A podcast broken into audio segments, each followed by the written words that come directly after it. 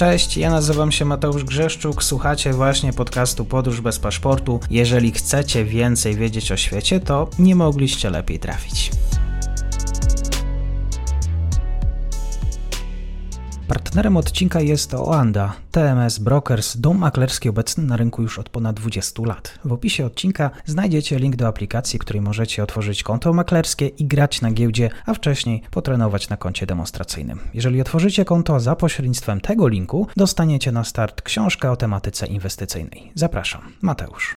Dzień dobry Państwu, dzień dobry wszystkim e, słuchaczom. Obserwujemy sytuację międzynarodową na świecie. Ze mną jest dr Jakub Gajda, Uniwersytet Łódzki, Fundacja Pułaskiego. Będziemy rozmawiać o Iranie. Dzień dobry Panie doktorze, bardzo mi miło. Dzień dobry Panie redaktorze, mnie również jest bardzo miło. W minionym e, tygodniu, właściwie tak, tak, w minionym tygodniu zakończyły się największe w historii wspólne ćwiczenia Stanów Zjednoczonych i Izraela, zarówno ćwiczenia morskie, lądowe, kosmiczne, tak podawało, podawało centralne dowództwo Stanów Zjednoczonych. Również o tym pisze Piotr Miedziński w Defense 24. I bardzo dużo pytań w związku z tym, co planują Stany Zjednoczone z Izraelem. Pojawia się nawet hasła, że oba kraje mogłyby szykować atak na Iran. Biorąc pod uwagę ostatnie wydarzenia, i to też może od tego rozpoczniemy, co się w trakcie ostatniego tygodnia właściwie w Iranie wydarzyło? Bardzo dużo fake newsów, bardzo dużo powielanych informacji, mało wiarygodnych. Panie doktorze, e, słowem wstępu. No bardzo trudno tutaj o jedno słowo wstępu, e, wstępu z tego względu, że rzeczywiście w Iranie atmosfera pozostaje bardzo napięta i to wszystko ciągnie się od czasów e, pierwszych protestów po śmierci Mahsy Amini do dzisiaj. Ta sytuacja w Iranie ewoluuje, natomiast ta ewolucja niekoniecznie mm, idzie w taką stronę, że te kwestie, zarówno problemy wewnętrzne, jak i to, co z, zewnątrz e, Iran jakby dotyka, czy, czy Islamską Republikę Iranu, e, te problemy się nie rozwiązują, a powiedziałbym coraz bardziej się, coraz bardziej są zaognione. E, w tej chwili e, sytuacja wygląda e, tak, że wokół Iranu rzeczywiście mm, skupiło się, czy też może nawet same władze irańskie, irańskie, władze Islamskiej Republiki widzą to w ten sposób, że wrogowie Iranu skupili się na tym, aby w Iranie, jak to irańskie media mówią, mącić e, i atakować Iran, Iran zewsząd. Mieliśmy do czynienia w ostatnim tygodniu z atakiem na irańskie zakłady zbrojeniowe, tudzież inne obiekty związane z Ministerstwem Obrony czy z przemysłem zbrojeniowym irańskim. I charakter tych ataków no, nie jest jednoznaczny, bo rzeczywiście wygląda na to, że te trzy drony, niewielkie, niewielkie stosunkowo, które miały rzeczywiście uderzyć e, w irański zakład, który produkuje e, drony, e, które następnie wysyłane są między innymi do Rosji. To, to, ten atak i, i, wielkość tych samolotów, tych, tych dronów wskazuje na to, że to nie było nic poważnego, czy też mocno w swym zamierzeniu mającego e, zadać du, duże, duży cios e, Iranowi. E, to była jednak taka dość wymowna sytuacja i zarówno irańskie media, jak i to, co obserwowaliśmy chociażby w komentarzach za granicą, czy w Izraelu, czy w Ukrainie, wszyscy pod, podchwycili właściwie to jako atak na, na irańską na irański e, przemysł zbrojeniowy. E, I taka retoryka jakby zapanowała, natomiast, e, natomiast bardzo często w kontekście właśnie niewielkiej mocy tych, tych dronów, niewielkiej mocy sprawczej, możemy słyszeć o tym, że no, być może zostały to te ataki przeprowadzone nawet przez jakąś grupę opozycyjną, nieznaczącą, niezwiązaną w jakiś ścisły sposób z żadną siłą z zewnątrz e, i e, to jest e, rzecz tylko i wyłącznie taka, mm, powiedzielibyśmy, o wymiarze mm, pokazania siły, pokazania możliwości, z jednej strony, a z drugiej strony, tutaj mówię teraz o stronie irańskiej, jakby irańskie media, irańskie władze komentują to w ten sposób, że no, dzięki temu incydentowi jakby pokazały, że e, są w stanie się bronić przed tego rodzaju incydentami. E, jak irańskie, irańska strona twierdziła, tam dwa drony zostały, e, zostały przechwycone, wpadły w pułapkę, czyli zawisły na takiej siatce, którymi ten obiekt był, którymi, którą ten obiekt był chroniony, a jeden tylko nieznacznie tam uderzył w dach tego warsztatu, jak to, jak to określono. Także ta retoryka wojenna, retoryka taka nastawiona na konflikt, zarówno z zewnątrz, i mam tu na myśli te komentarze, które się pojawiły chociażby e, w, ze strony ukraińskich e, polityków, e, którzy od dawna piętnują użycie irańskiej broni w, na Ukrainie, użycie przez Rosję oczywiście tej broni, jak również tutaj w, w słowach samych władz irańskich, no one pokazują, że to ciśnienie, powiedzmy, ten napór na taką retorykę wojenną jest jednak duży. Iran po prostu wpadł w taką pułapkę retoryki wojennej, z której będzie bardzo ciężko się, myślę, w najbliższym czasie wydostać.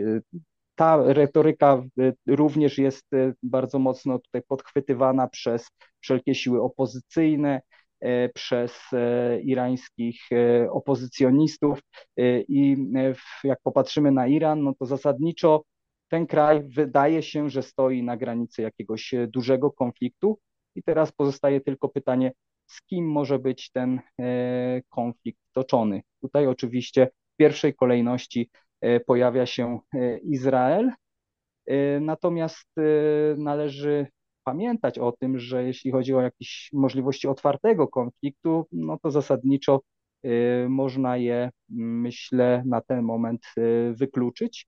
Zaatakowanie Iranu myślę, że jest w tej chwili mało możliwym scenariuszem.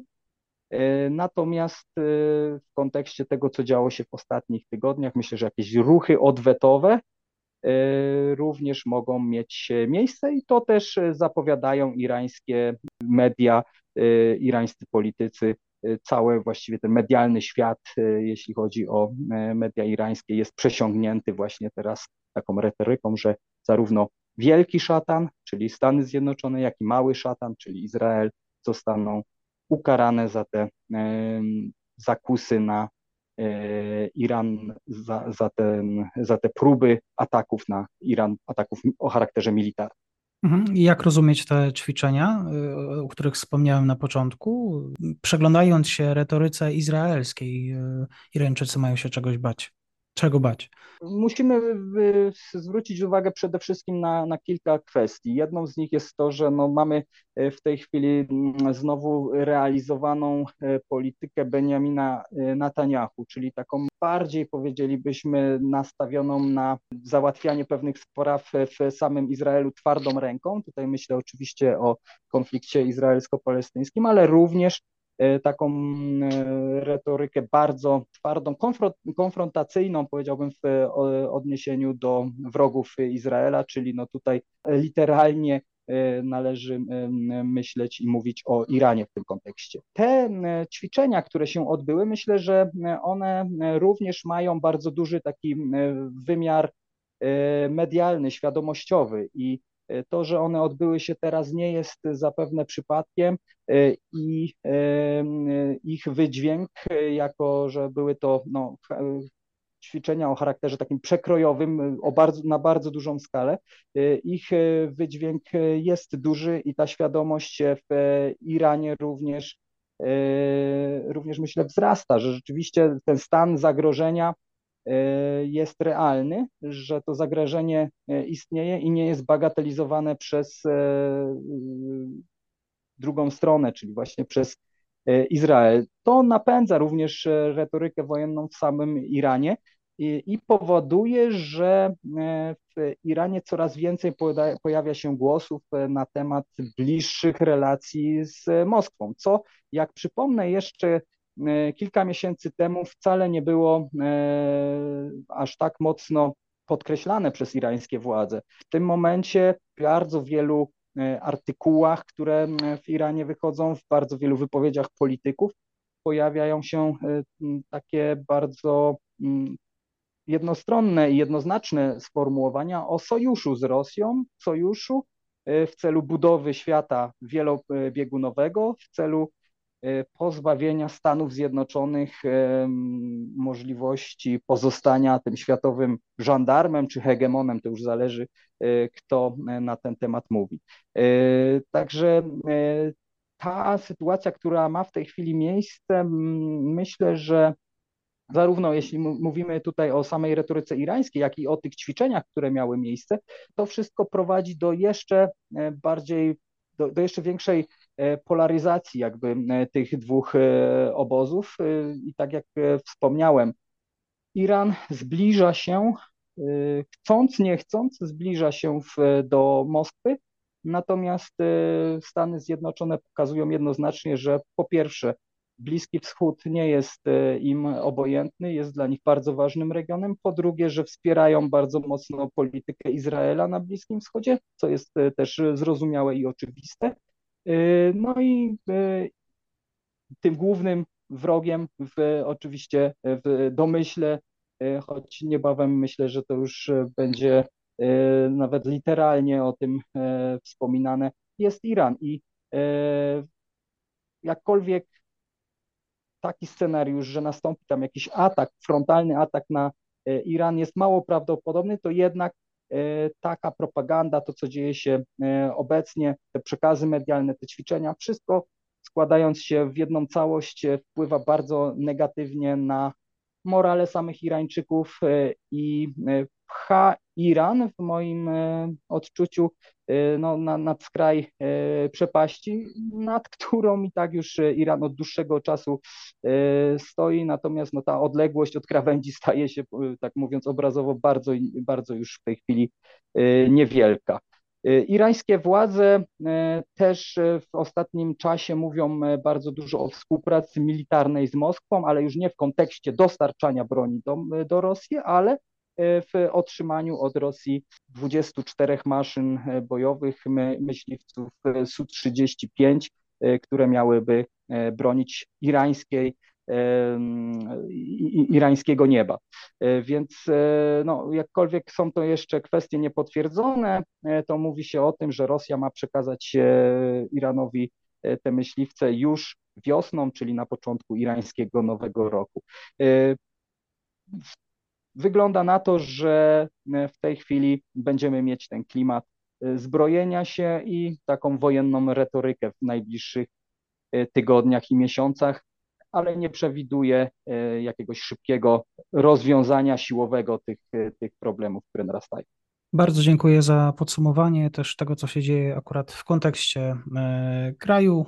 Iran, dr Jakub Gajda, bardzo dziękuję i do usłyszenia. Dziękuję bardzo, do usłyszenia.